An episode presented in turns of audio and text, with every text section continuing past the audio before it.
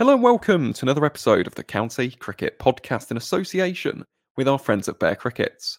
I'm your host, Aaron, aka the Cricket Connoisseur, and joining me on my left for today's County Championship review show is none other than everyone's favourite up and coming cricket journalist, Mr. Ciaran McCarthy.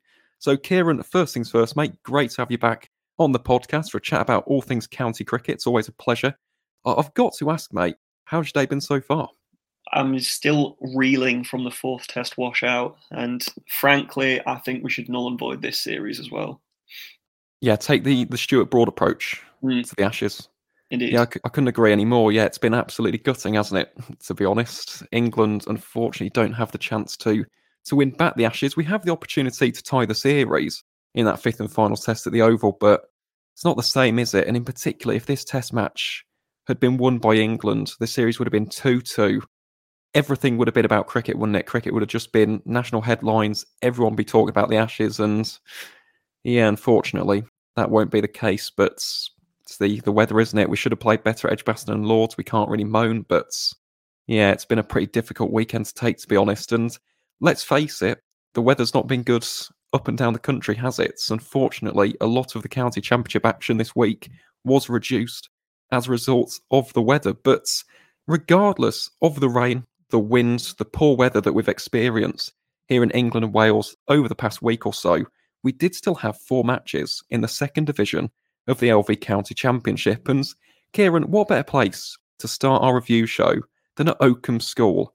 Let's go to Rutland, where Worcestershire beat Leicestershire by 100 runs. Now, Leicestershire won the toss and chose to have a bowl first in favourable conditions in Oakham. A decision which paid off rather splendidly in the early exchanges as the disciplined seam quartet of Wiaan Mulder, Matt Salisbury, Chris Wright, and Tom Scriven rifled through the Worcestershire batting lineup with ease to leave the visitors all out for 178 runs after just 62.3 overs on day one. In fairness to Worcestershire, though, the West Midlands outfit came back extremely strong during Leicestershire's reply, as Dylan Pennington and Matthew Waite caused all sorts of issues for the Foxes, and ultimately helped to dismiss the home side for a hugely underwhelming first innings total of just 110 runs. Now, to his immense credits, Resolute opener Jake Libby did try valiantly to provide some desperately needed resistance for the Pears on a very difficult playing surface at Oakham this week, as he fired away a quick fire 67 from 87 deliveries. But even this effort simply wasn't enough to prevent a Worcestershire collapse, as the visitors ultimately fell to a score of 169 all out to give Leicestershire a tantalising target of 238 in order to secure victory in this crunch encounter. Unfortunately for the Foxes fans in attendance at Oakham School, though, Leicestershire never looked even remotely close to reaching this target, as Josh Tongue, fresh from England duty, returned in ominous form and took superb figures of 5 for 29 to help spark a collapse which ultimately ended up in the home side being bundled out for 137 runs, therefore giving Worcestershire a vital win by convincing margin of exactly 100 runs. So, Ciaran, we've got to talk first and foremost about that Worcestershire bowling display because across both innings, they were quite superb, weren't they? I mentioned already the likes of Pennington and Waite, but Josh Tongue as well. Bear in mind that he's been away with England in that Ashes camp. He hasn't been playing too much with the three lions, but even then, his focus would have been on the Ashes. That was a very, very impressive return to the Pears' fold in Oakham this week. Yeah, um, yeah. Obviously, he's he's basically come back in and uh, and been the difference for them winning the game. I'm not, I'm not saying they, they wouldn't have done anyway, um, but you know, given that that Worcestershire won by 100 runs um, and he took five for 29 in, in the final innings, um, there's a good chance that they might not have won had he not taken those wickets. Um, and, and, as you say, um, it, it, was a complete bowling performance from from all of the guys that you mentioned. I find it somewhat strange that that Josh Tongue or just any England cricketer is allowed to rock up like two days into a game and just like surely if you're on England duty, you're on England duty. I understand that he's not playing the same with um, Dan Lawrence, who who returned to play for Essex um, this week. It, it's just a little bit weird that they're allowed to um, just come into the game um, for somebody else who started the game and and make a difference as he has. But obviously that's a rule that, that, that is allowed and it's worked in Worcestershire's favour this week. It certainly did, Ciaran. And to be honest, that change, the swapping of Josh Tongue coming in for Adam Finch, wasn't the only moment of controversy from this game, because Leicestershire have actually sent a complaint to the England and Wales Cricket Board regarding the dismissal of Colin Ackerman in the second innings. Now, for those who don't know what we're actually alluding to here, Matthew Waite bowled a very good delivery to Colin Ackerman. He edged it behind to Josh Baker in the slip cordon. And according to Leicestershire, from their view, Baker initially dropped it and still claimed the catch. Now, I've got to be completely honest. I watched that footage quite a lot because it was raining at Edgbaston. We needed something to watch, and we decided to watch the live stream back. And unfortunately, from the camera angles, I don't think you can tell that there's conclusive proof that he dropped it. There's definitely a moment where he does cradle the ball, but again, that could have just been a case of dropping it and recatching it in his body. So I don't know if there's conclusive evidence off of the video replay because I think it's Adam Hose's second slip is basically in the way of the camera. But uh, I'm not sure if you saw that, Ciaran. If you have, if you haven't, it's absolutely fine. But what do you make of, of Leicestershire's decision to to make that complaint to the ECB, given the fact that dismissals like this have happened against Leicestershire before? I mean, think back to the Lewis McManus stumping of of Hassan Azad when he didn't have the ball cleanly. Do you think that they were right to lodge this complaint, given the fact that there probably isn't conclusive video evidence.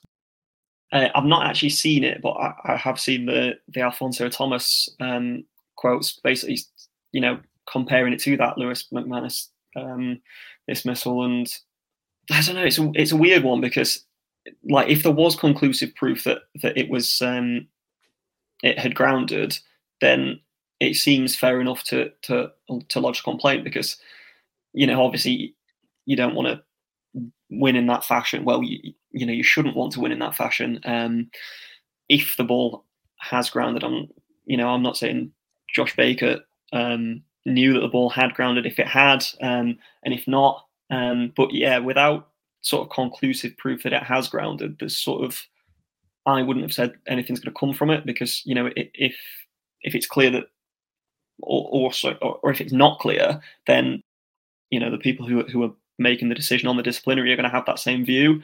Um, so, but from their point of view, it, it, it is clear. So um, it's a weird one.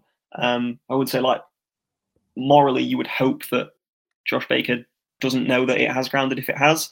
Um, sometimes there's a feel that you don't know if, if you've caught the ball. Um, but then as a batter uh, and as the batting side, you're obviously going to be disappointed if there is a dismissal like that, where there is some form of um, controversy uh, surrounding it. Um, but as I say, if it isn't clear, uh, and as it sounds like it isn't, there's probably not going to be anything comes from it.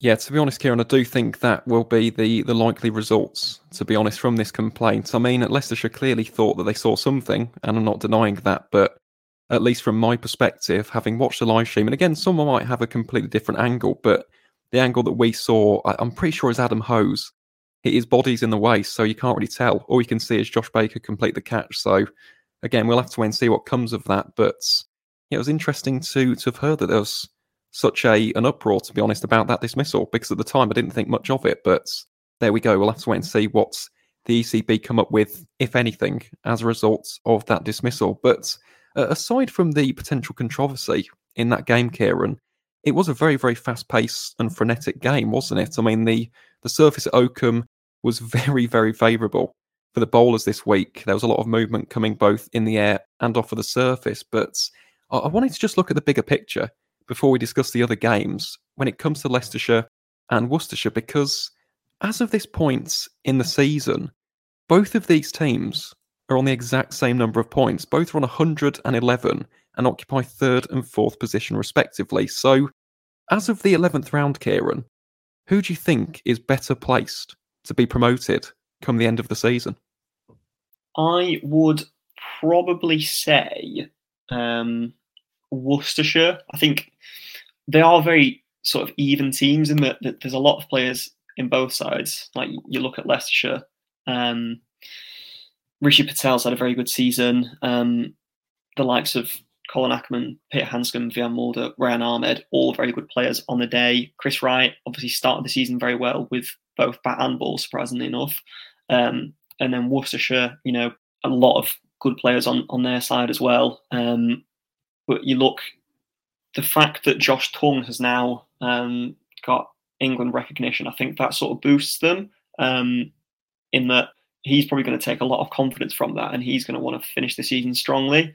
Um, and for him and, and Dylan Pennington, who are, who are both leaving the club, um, I think they'll sort of want to go out in the right way and, and they'll want to impact playing for Worcestershire as much as they can towards the end of the season. I think that sort of gives them the edge, um, even you know, rather than pure cricketing in a pure cricketing sense. I think like from their hearts, they'll want to give something back. I mean, Josh Tongue's been with Worcestershire since he was like eight years old or something. So, given the fact that he's, he's leaving now, he will want to give something back to the club um, by the end of the season, and and he will hope, and the club will hope themselves that that might be that he gets them promoted, or he's a, a big factor in them getting promoted.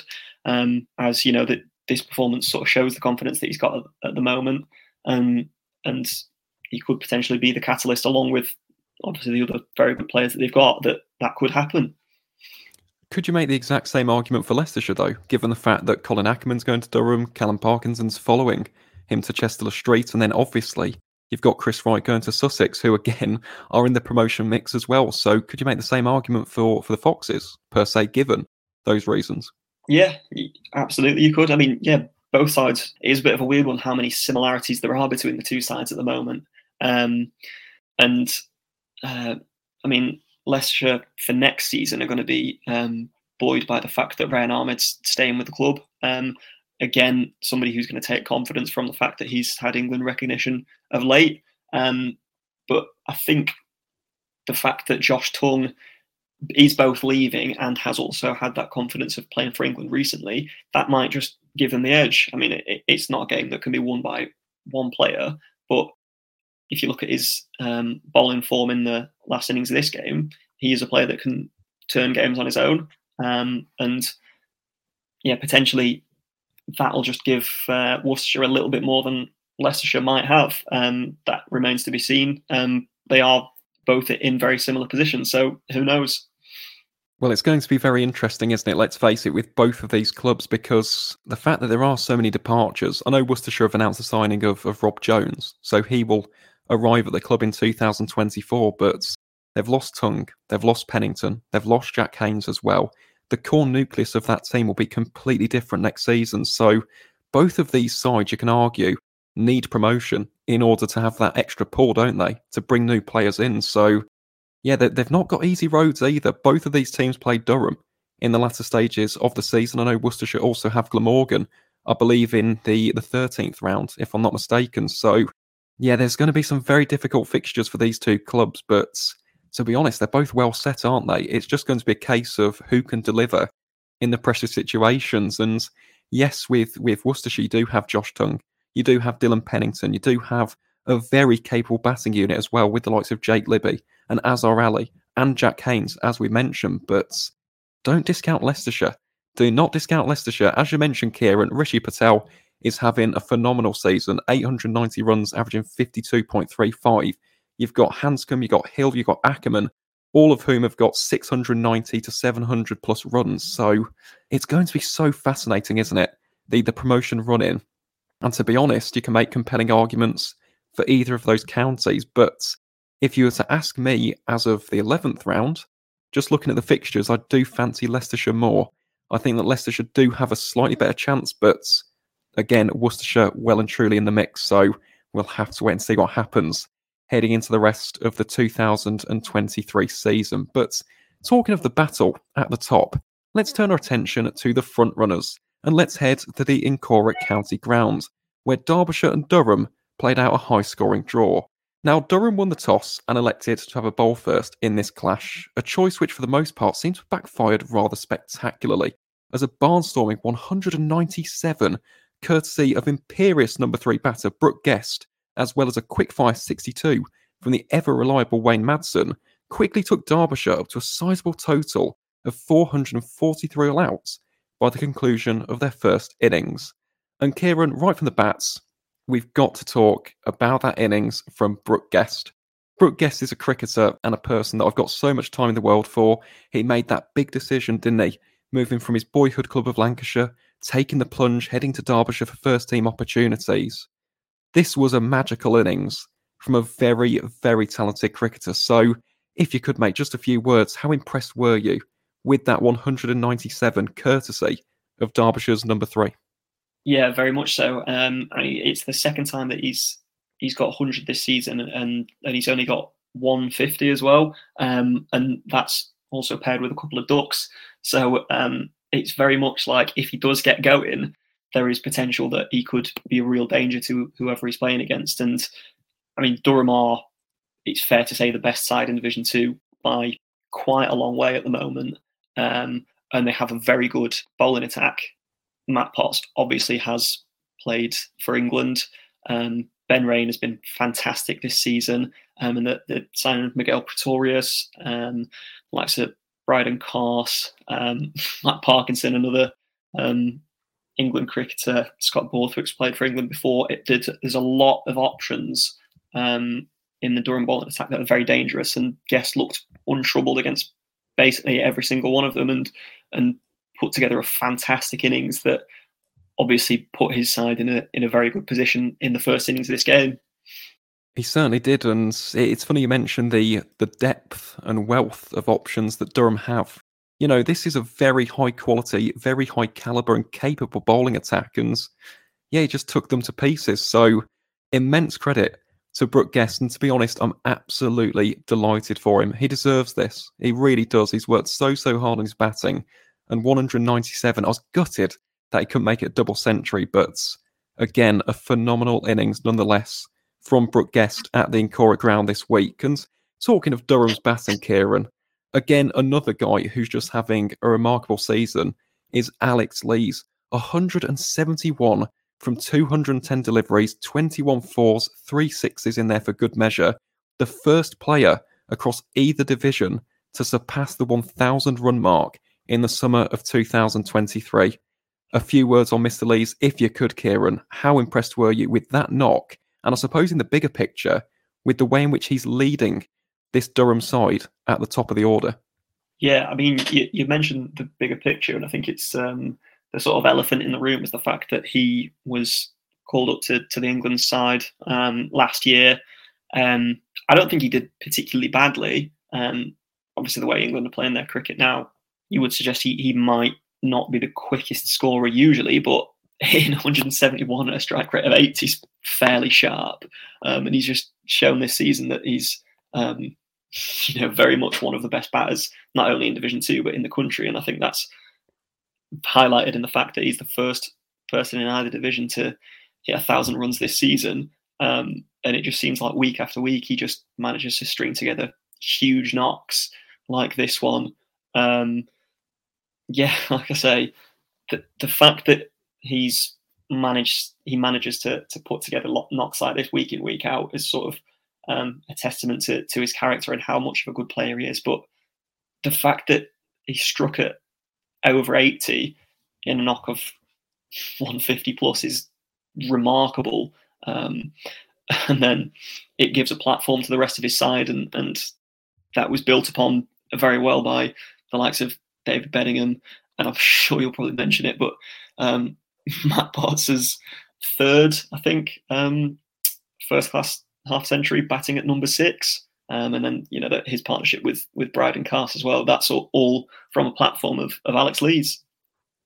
Well, it was Ciaran, and obviously I'm going to mention those other knocks. I mean, in particular, David Bedingham. He's having a great season, isn't he? I think this was his fourth century of the summer, 138 from 159 deliveries. And yeah, how about Matt Potts?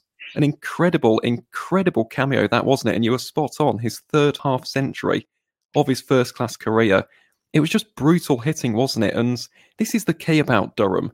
You think you get through the likes of Alex Lees, Michael Jones, Scott Borthwick, David Bedingham, and then the middle order comes to the forefront with the likes of Ollie Robinson, Matthew Potts can give it a whack. Brydon Carse scoring 80 from 79 must be so demoralising as well when he's batting down the order. I mean, he's definitely worked hard on his batting, but goodness me, this Durham side are just so capable with the willow in hand. And you just look at the batting bonus points 41 out of a possible 50. That's ludicrous. It's the highest figure across any division by a country mile. The next best is 27 that's been recorded by Sussex. So Durham deserve to be top of the table. And with, with batting performances like this week in, week out, goodness me, they're an attractive prospect heading into next summer as well. I know it'll be a different division.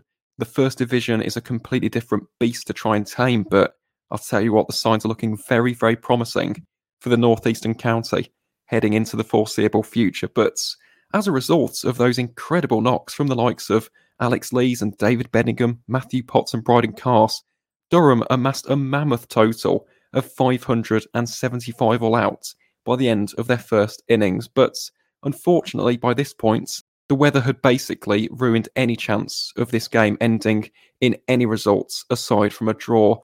And Derbyshire did, in fairness, come out to bat quite well in their second innings. The likes of Harry Came and Luis Reece put on an unbeaten 89 run opening partnership. But again, that was basically it for this encounter at the Incora this week. The rain, unfortunately, did play spoil sport, but again, we bore witness to some outstanding batting. And I just wanted to ask one final question again, just looking at the bigger picture for, for Derbyshire County Cricket Club, because obviously this season they won't get promoted. It's been a pretty disappointing campaign for the East Midlands County, but what do you think they can put in place in order to be successful in 2024? Because there's rumours, aren't there, of big signings. The likes of Mohamed Amir is touted to potentially be a Derbyshire player next season. Samit Patel has also been in talks with the club. So, what can Derbyshire put in place to make a real push for promotion heading into 2024 and the years beyond? It's a tough one because, like, looking at um, in terms of the um, batting bonus points in Division Two, only Worcestershire have less than Derbyshire. But you would say that, like on paper, the likes of Luis Reece, Harry Came, Brooke Guest, Wayne Madsen, Leus du Plooy, Haider Ali, there are a lot of players that can impact a game. Um, I think the loss of Leus du Plooy, who's um, been confirmed uh, as a Middlesex player for next season is obviously going to be a big blow. Um, and I think potentially um, signing a batter might not be um, a bad choice if that's something that they can do. Um, du Plooy's runs are something that, that are going to be difficult to replace. He's one of the top run scorers in the division this season. and uh, yeah, I mean, there are as I say, there are players that, that can impact games and that, that can hit big runs. Um, so obviously those guys are going to have to step up a little bit more in the absence of du Plooy. Um, but if Derbyshire can both, you know, get a little bit more consistency out of the top order and then potentially add another batter into the mix um, for next season, then if they can bring their the batting up to, to where the bowling is, um, and as you say, um, potentially signing Mohamed Amir and Samit Patel.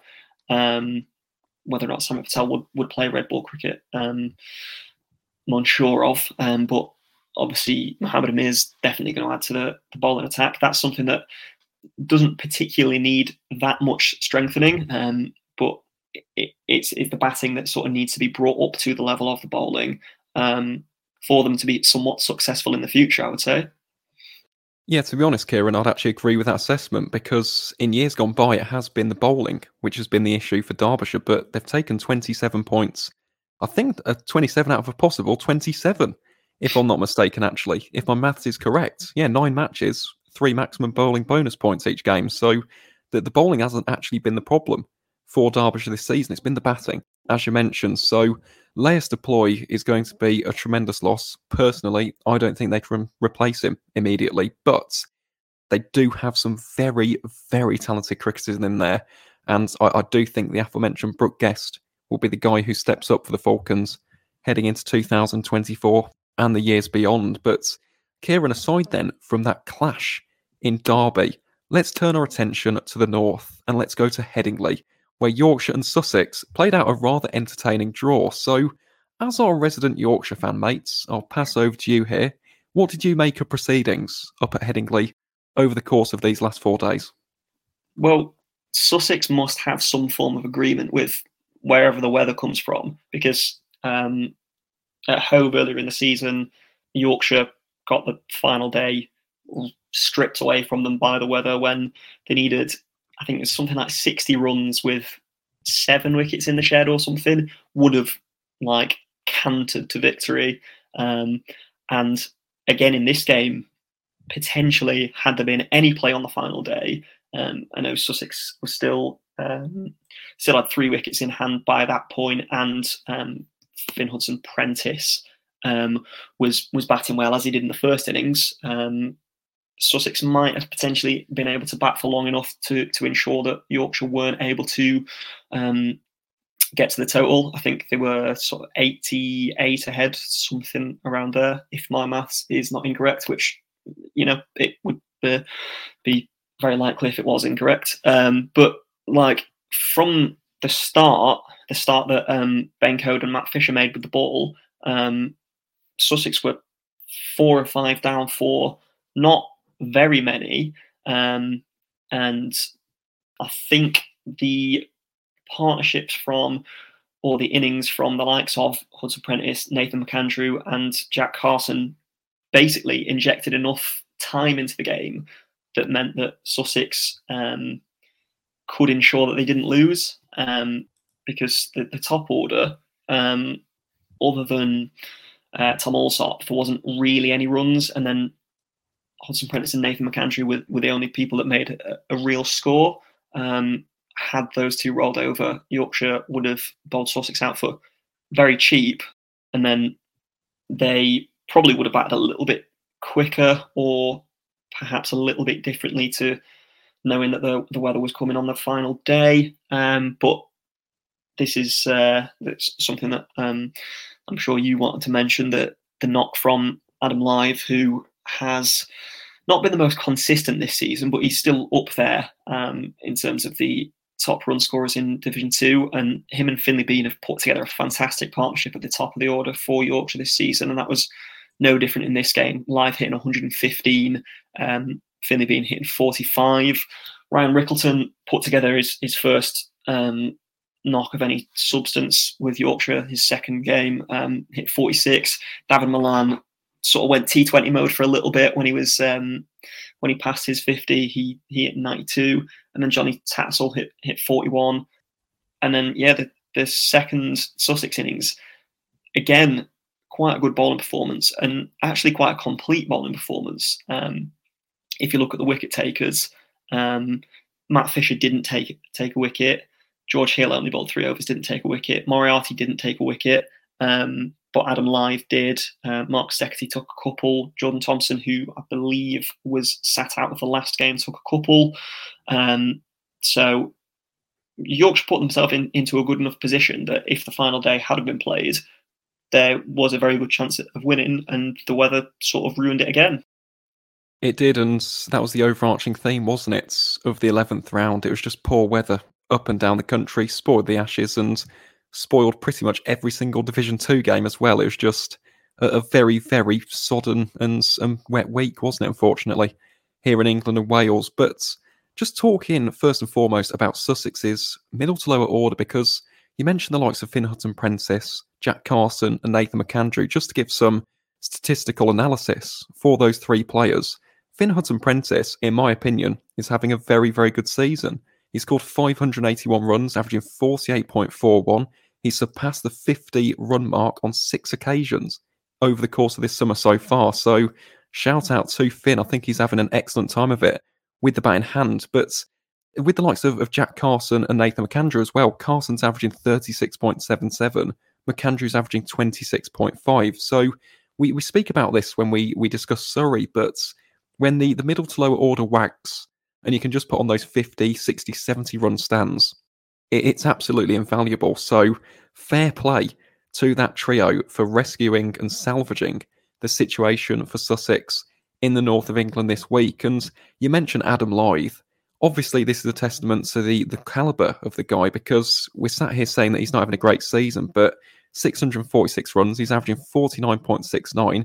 He is Yorkshire's leading run scorer over the course of the championship this season, and I completely agree, Ciaran. I think with Adam Lyth, it's about consistency, isn't it? We know that on his day, when the the batting is in rhythm, when he's got his flow, when he's got his mojo, he's unstoppable. But he does have some very, very low scores thrown in the mix as well. So it's all about consistency when it comes to Adam Lyth heading into the future. But uh, again, I just wanted to to ask this question, Ciaran. Out of these two sides, who do you think is better placed for promotion? And before you give your answer to that, I just wanted to to just mention Yorkshire's game in hand because they do have a game in hand against Derbyshire.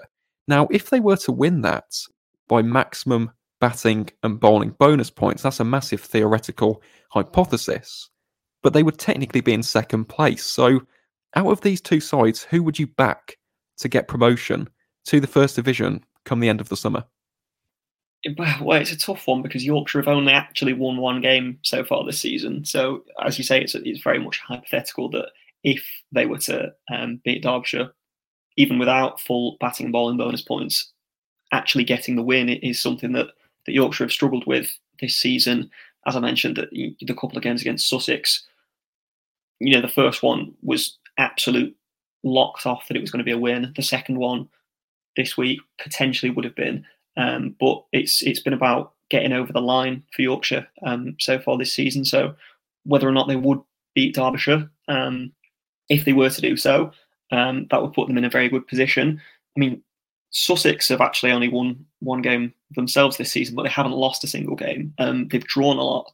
Um, so even if they were both on the same sort of points, I think you would say there's probably more chance of Yorkshire losing games at this point um, than Sussex, just on the fact that Yorkshire have lost a couple, Sussex haven't lost any yet. So even if it does get to a point where they are on, on similar points, I would possibly suggest that Sussex have a better chance of making more points up towards the end of the season.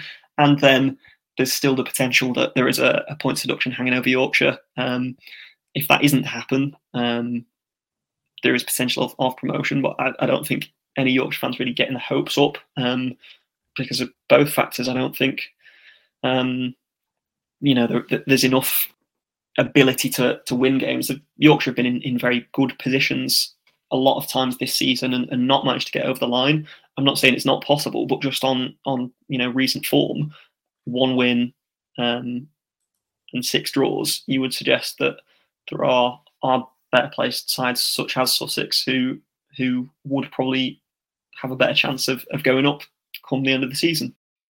Yeah, to be honest, mate, I would agree with that. I really would. And uh, again, we look at the, the bonus points when it comes to these two sides. I think the bowling is actually what separates these two teams in potentially going up to the first division because Sussex have got 29 out of a possible 30. Yorkshire have got 23 out of a possible 27. So, yes, the batting has been inconsistent at times, but I, I do also think that the bowling hasn't been at its best for Yorkshire so far this season. Don't get me wrong, They've had some excellent individual performances from the likes of Ben Coad, Jordan Thompson, Matt Fisher, but uh, I think overall, yeah, I think the, the bowling could just be where Yorkshire let down slightly. In particular, in the first innings, as I said, they need to take those nine or ten wickets to get as many bonus points as possible because it, it's so tight in the second division. It really could be a case of two or three points determining that second place. So we'll have to wait and see. But yeah, I think out of those two sides, I'd back Sussex to be honest, to be the favourites between them and Yorkshire to go up at the end of the season. But Ciaran, aside then from that encounter between Sussex and Yorkshire, which unfortunately, as we said, was hugely rain affected as a result of the bad weather in Leeds, let's turn our attention to the fourth and final game in the second division this week, which again, folks, was massively rain affected, arguably the most rain affected of any of the clashes in Division 2 this week. So let's head to Cheltenham, where Gloucestershire and Glamorgan play out a massively weather affected draw. Now, Glamorgan won the toss and opted to have a bat first on a very nice batting surface in Cheltenham this week, a decision which appeared to have paid off marvellously in the early exchanges, as a classy 111 run opening stand between David Lloyd and Zain ul Hassan was aptly supported by a trio of dashing knocks courtesy of Billy Root, Kiran Carlson, and Chris Cooke to ultimately see the Welsh outfit up to a massive total of 450 for six declared by the culmination of their first innings. Now, Ciaran, we've got to talk first and foremost about that opening stand between David Lloyd and Zain ul Hassan. Lloyd, of course, is going to Derbyshire next season. We mentioned about Derbyshire strengthening that batting unit. He will be a massive pillar behind the Falcons' success heading into the future. But how about Zain ul Hassan? You know, he's only been with Glamorgan for a few weeks and he's been absolutely magnificent. So, what did you make of that opening stand first and foremost between Al Hassan and David Lloyd? I, I, would say it was a, a very good platform for Glamorgan. Um, you mentioned Zain ul Hassan's um, only really been with Glamorgan for a, few weeks or, or, a few months. Um, I believe a, a product of um, the South Asian Cricket Academy, um, which you know has produced a few players that have, have come to the fore in county cricket this season and, and have looked very good of late.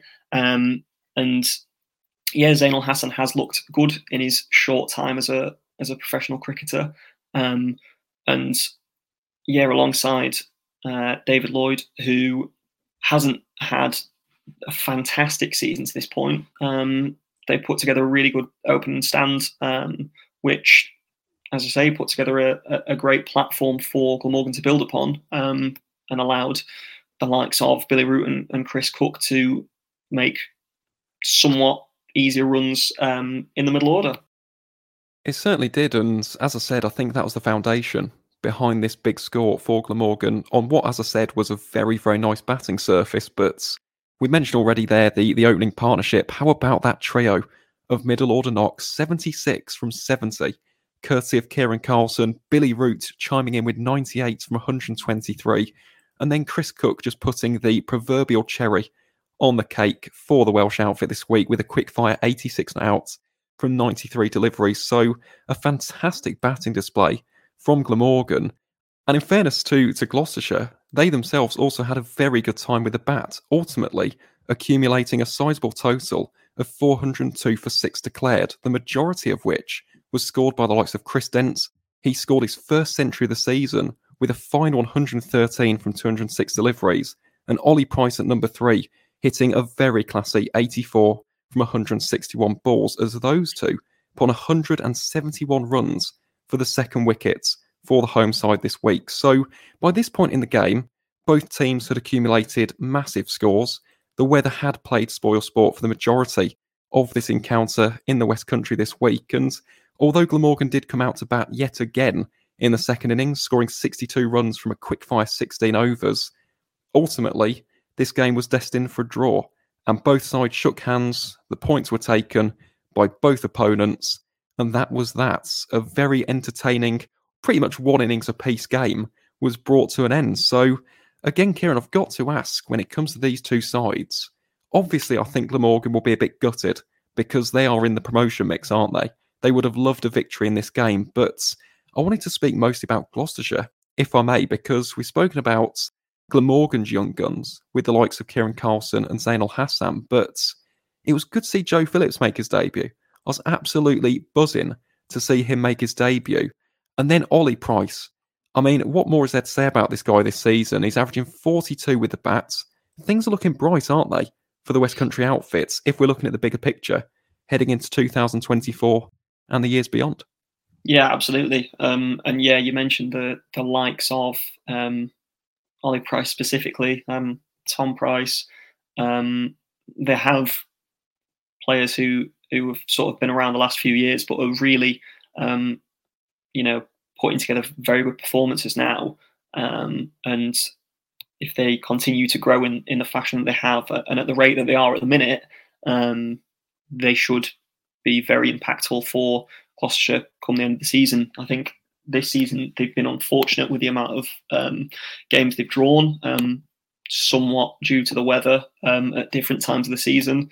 Um, as as with this game. Um, you know, when when you lose an entire day of cricket um, in a four day game, you, um, you are not generally going to see um, a result, but you know they're going to take positives where they where they can, um, and you know the the, the sort of growth of Ollie Price um, and the like um, is something that's going to be um, very positive for them going forwards, um, and something that was very much shown in this game.